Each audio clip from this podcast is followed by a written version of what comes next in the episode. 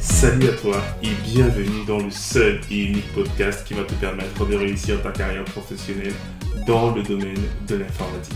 Je suis Diran Tafel, formateur et consultant passionné dans l'IT et plus précisément dans le cloud et le DevOps. Et dans ce podcast, je te partagerai toutes mes connaissances, ma passion, mes conseils, mes tips qui te permettront de te reconvertir dans le domaine de l'IT ou encore monter en compétence sur des technologies d'actualité et enfin te lancer en freelance. Donc si l'un de ces trois thèmes t'intéresse, n'hésite pas à t'abonner à ce podcast et le partager autour de toi.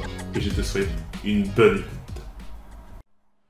Dans leur implémentation des pratiques DevOps, les entreprises généralement utilisent le principe de CI/CD, de pipeline, de chaîne d'intégration continue et de déploiement continu.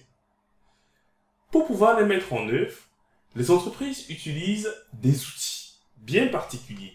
Et dans cet épisode, je vais te parler des 5 outils que je recommande parce que je les ai vus effectivement en œuvre chez les clients et chez la majorité de mes clients. Donc pour te faire gagner du temps et ne pas aller apprendre des outils qui pour moi n'ont pas d'avenir, selon moi et selon énormément de mes clients, je te donnerai 5 outils sur lesquels tu dois t'apesantir si éventuellement tu dois choisir un outil de pipeline CI/CD à mettre en œuvre. Mais avant, pour faire un peu de rappel, les outils de pipeline, notamment CI/CD, ont pour objectif de fluidifier, de moderniser, de dynamiser la procédure de production de l'application ainsi que son déploiement.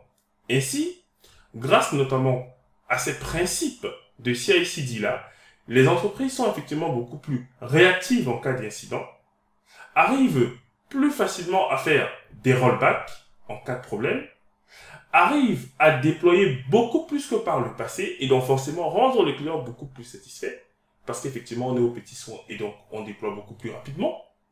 Et également on arrive à casser la barrière de verre qui existait entre les équipes de dev qui étaient déjà agiles et qui produisaient des artefacts assez constamment et les équipes Ops qui ont effectivement pour objectif de déployer l'application en continu. Il fallait donc des outils qui allaient permettre de gérer cette évolution des mentalités qui voudraient effectivement qu'on soit beaucoup plus agile, beaucoup plus flexible, beaucoup plus proactif dans la gestion du cycle de vie de nos applications ainsi que leur déploiement en production. Et donc à ce moment-là, comme je vous ai dit, on a évoqué deux phases. La phase d'intégration continue où les développeurs vont intégrer en continu leur application. Qu'est-ce que ça signifie? Ils vont faire les tests unitaires, ils vont faire les tests de non-régression, ils vont faire les tests d'acceptance, et ainsi de suite ce seront les tests qui seront automatisés. Et ça va en permettre à la fin de produire ce qu'on appelle un artefact, c'est-à-dire tout simplement un fichier qui va être utilisé maintenant pour le déploiement de l'application sur le serveur. Et donc après avoir fait cette CI-là, on dépose effectivement cet artefact sur un gestionnaire d'artefacts. Et ensuite, la CD se lance, la chaîne de déploiement continue, qui va aller récupérer ce fameux artefact-là et provoquer son déploiement dans divers environnements? L'environnement de recette, l'environnement de pré-prod et l'environnement de production. Et comme on arrive à faire cela en continu, il y a donc une cohérence qui se crée entre les équipes de dev et les équipes de production. Dans ce sens que lorsqu'on déploie effectivement une application, on sait exactement quelles sont les modifications applicatives qui ont provoqué le déploiement de l'application. Donc, on ne commence plus à se bagarrer entre les devs et les ops. Non, on est tous assis à une même table et on essaie d'échanger parce qu'effectivement, tout le monde a maintenant accès à la chaîne complète. Peut-être pas le même niveau de compréhension des composants, mais tout au moins, tout le monde est assis à la même table et on a la possibilité de voir les différents événements qui ont eu lieu. Ça veut dire qu'à chaque fois qu'un développeur va réaliser une fonctionnalité et va décider de la publier, automatiquement, on va assurer, grâce à notre CI, la qualité, la pertinence de l'artefact qui a été produit. Et ça, ça rassure les ops. Parce que les ops sont très frileux de réaliser des mises en production sur des artefacts qui n'ont pas été suffisamment éprouvés. Et donc la CI permet de les rassurer dans ce sens-là.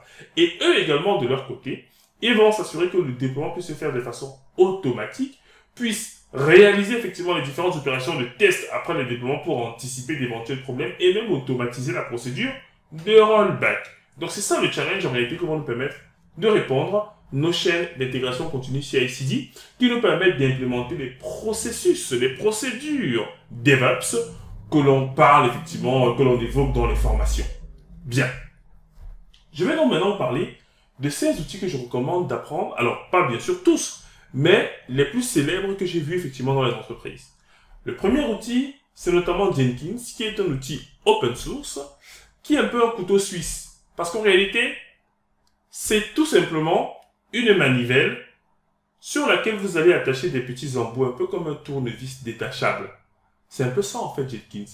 Ça veut dire que vous prenez effectivement, euh, vous prenez, euh, on va dire quoi, la, la, moulinette, la manivelle, et ensuite vous mettez différents embouts en fonction de ce que vous souhaitez faire comme opération. Et c'est ça le principe. C'est un peu comme si vous aviez un moteur et ensuite vous lui mettez les roues que vous voulez en fonction, par exemple, de la température qu'il fait, en fonction euh, de la pluviométrie, et si par exemple il y a la neige ou pas. C'est le même principe. Donc c'est un vrai couteau suisse. Vous avez donc la possibilité vous-même de rajouter en fait des extensions à Jenkins, donc ce qu'on appelle notamment des plugins.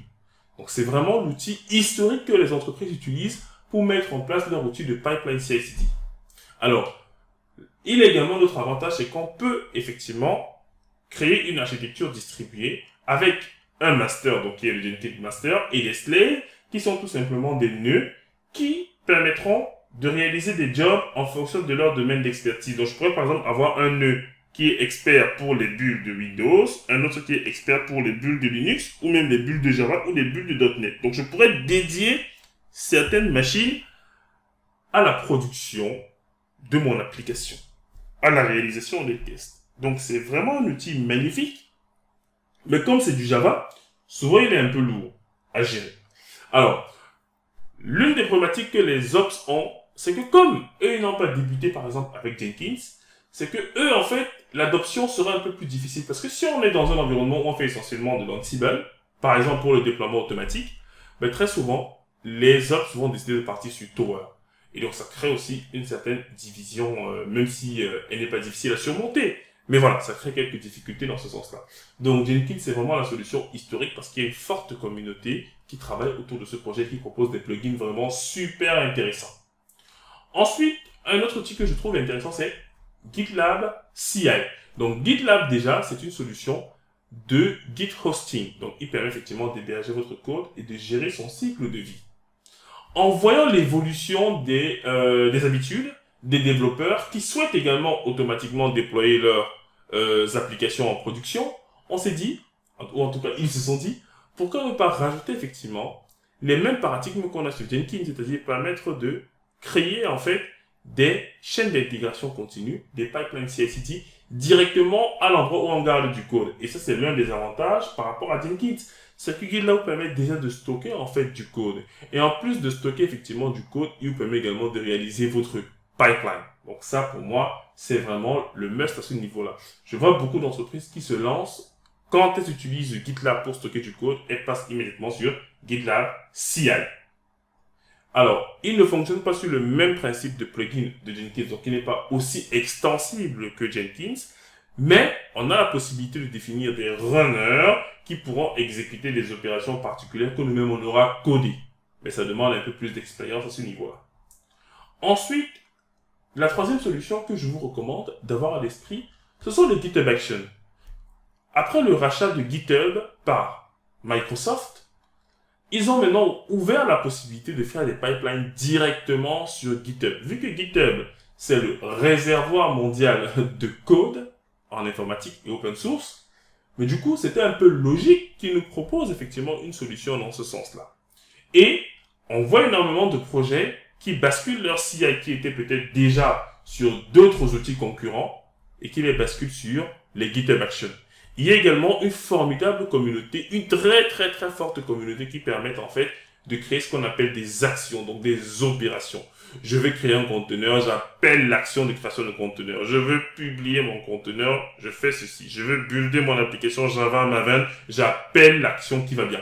Donc on a beaucoup d'actions qui sont disponibles et moi-même, pour vous dire la vérité, je suis en train de basculer tous mes pipelines, en fait, sur GitHub Action pour mon code qui est déjà sur GitHub. Parce que malheureusement, quand on avait effectivement du code sur GitHub, on était obligé de déployer un outil de pipeline comme Jenkins qui lui va venir récupérer en fait le code sur GitHub. Mais maintenant avec les GitHub Action, alors là je vous dis les amis, c'est un rêve pour tous ceux qui font dans de l'open source. Donc moi actuellement, comme je vous ai dit, tous mes repos pour faire l'intégration en continu, en continu du code, pour être sûr que euh, les personnes qui travaillent avec moi respectent les standards. Du coup, maintenant je mets directement la CI sur GitHub. Et vraiment c'est magnifique. Ensuite, deux autres outils que je recommande, notamment, c'est CircleCI. CircleCI, je l'utilisais juste avant les GitHub Action. Donc, j'avais regardé beaucoup de tutoriels et on conseillait souvent CircleCI pour l'intégrer ensuite à GitHub. comme j'avais du code sur GitHub, je voulais tester mes modules Ansible et ça, ça date de 3-4 ans. Mais du coup, la solution qui était effectivement pertinente, la solution qui était effectivement pertinente pour pouvoir réaliser ces builds en continu là, c'était effectivement d'utiliser CircleCI. Ils ont plein de fonctionnalités. Je ne les ai pas toutes explorées, mais beaucoup de projets que je vois actuellement dans la communauté open source tournent sur du CircleCI pour ceux qui n'ont pas basculé sur les GitHub Actions. Sachant que les outils qui tournent souvent autour de GitHub en termes d'intégration vous permettent en fait d'utiliser de façon gratuite. Donc CircleCI en fait, c'est gratuit. Bien évidemment, tout dépend de vos use cases et du nombre de builds que vous réalisez. On est bien d'accord. Mais, grosso modo, quand un outil peut se plugger à GitHub, très souvent, ça va être gratuit au niveau de son exploitation. Et enfin, pour ceux qui sont sur la suite Atlassian, donc pour ceux qui ne connaissent pas Atlassian, c'est ceux qui font Jira et Confluence pour tout ce qui est gestion de projet, gestion d'équipe, euh, gestion documentaire, donc une sorte de GED. Du coup, cet écosystème-là propose également une panoplie d'outils autour des CI/CD. Donc, au niveau, par exemple, du gestionnaire de code, on a Bamboo, qui permet effectivement, euh, au niveau du code, on a Bitbucket, je voulais dire, qui permet en fait de stocker du code, l'équivalent euh, de GitHub ou de GitLab au niveau du versionning de code et l'hébergement de code. Et donc, pour pouvoir réaliser les pipelines, on a donc l'outil Bamboo, qui va donc permettre de s'intégrer à cet écosystème Atlassian là, qui est vraiment magnifique, pour vous permettre donc de réaliser vos pipelines et de plugger Bamboo à Bitbucket pour faire des pipelines Atlassian natives. Donc, directement avec les outils Atlassian. Donc, voilà les 16 outils, je rappelle encore les amis. Jenkins, GitLab CI, GitHub Action, CircleCI, Bamboo. C'est des outils de CI/CD que je vous recommande tout au moins de connaître l'existence. Donc, je vous recommande de connaître l'existence. En termes d'apprentissage, je vous recommande d'apprendre Jenkins et GitLab CI. C'est vraiment le minimum syndical que je pense que vous devez connaître quand vous entrez dans le monde de l'IT et que vous souhaitez commencer à faire de la CI/CD, Jenkins et GitLab CI. On a ces formations disponibles sur la plateforme Easy Training, donc euh, vous pouvez aller la prendre et vous allez vraiment monter en compétence dessus. Et les GitHub Actions, si vous publiez du code sur GitHub, vraiment je vous recommande. Si vous publiez du code sur GitHub euh, et que votre portfolio se trouve sur GitHub, ce que je recommande également à mes apprenants, c'est de publier leur code sur GitHub. Mais du coup, pour mettre en place la CI, ils peuvent donc utiliser les GitHub Actions. C'est vraiment super. Et CircleCI et Bamboo, ça reste le même principe que les précédents outils. Connaître juste leur existence suffit largement. Donc voilà ce que je voulais vous partager aujourd'hui les amis. N'hésitez pas à me laisser vos avis dans les commentaires et le partager à vos collègues qui sont peut-être sur le terrain ou des entreprises essaient de mettre en place des, des pipelines CI/CD. N'hésitez effectivement à les partager cet petit état de l'art de ce qu'on retrouve en termes d'outillage. C'était Direct Tafel, votre formateur passionné, et je vous dis au prochain épisode. Restez connectés.